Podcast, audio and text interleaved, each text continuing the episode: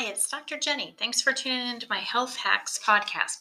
This week, we're going to talk a little bit about the importance of taking a break. Yep, you heard me right. Taking a break. Um, so, if you are listening to this, chances are you probably need a break right now, too. So, I got back earlier this month from a trip, a vacation that we planned with our family. It was the kids' spring break, and we went to Southwest Florida. And I just got to thinking how I used to be this kind of girl that I was a hustle, get it done, no time to waste, got to keep working hard, always about working and grinding. And I, I didn't think I had time to take a break. I didn't think I had the luxury of going on vacation. I it was something I said, well, when I have more fill in the blank, time, money, whatever it is, I will take more breaks and vacations.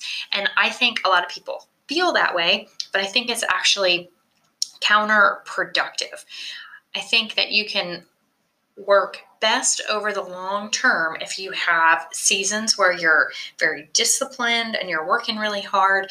I like to think of those as um, 90 day sprints. And I have learned this from a number of different business development and personal development coaches where it's this idea that you take a 90 day period of time, which is three months, and you figure out what it is that you're hoping to accomplish in that amount of time. And then you get really on purpose about that. You set goals.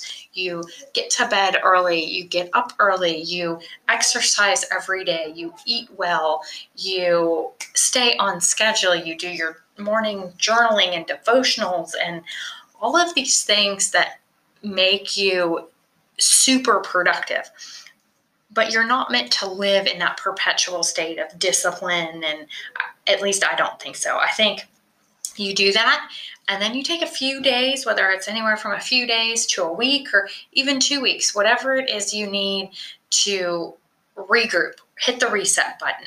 You don't have to get up to an alarm every day. You get to do some things that are outside of your normal wheelhouse. Um, for example, when I was on my trip in, in Florida, I got to ride my bike along the beach and I got to go rollerblading. And these are things that I don't normally have time to do every day in my life, but I did them every day and I loved it. I didn't have to make anybody lunch. I didn't have to drop anybody off at eight and come back and pick them up at three thirty or four o'clock or shuttle them around to soccer practice or whatever.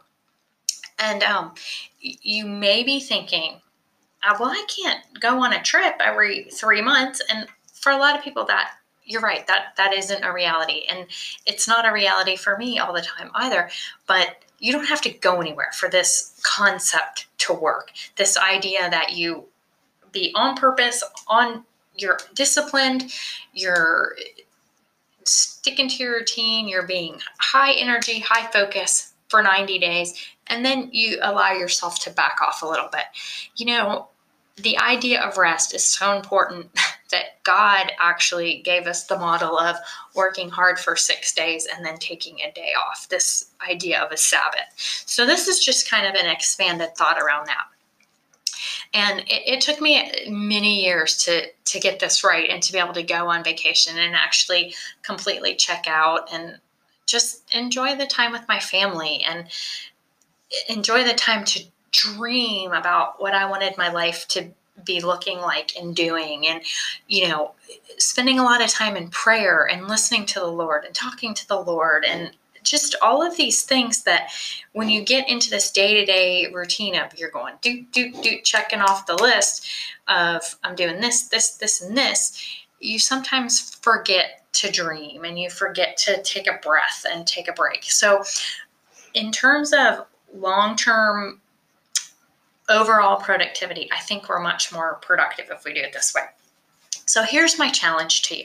My challenge to you is that if you do not have something in the next 90 days on your books that says I'm, I'm taking a little break, then put it on your on your calendar.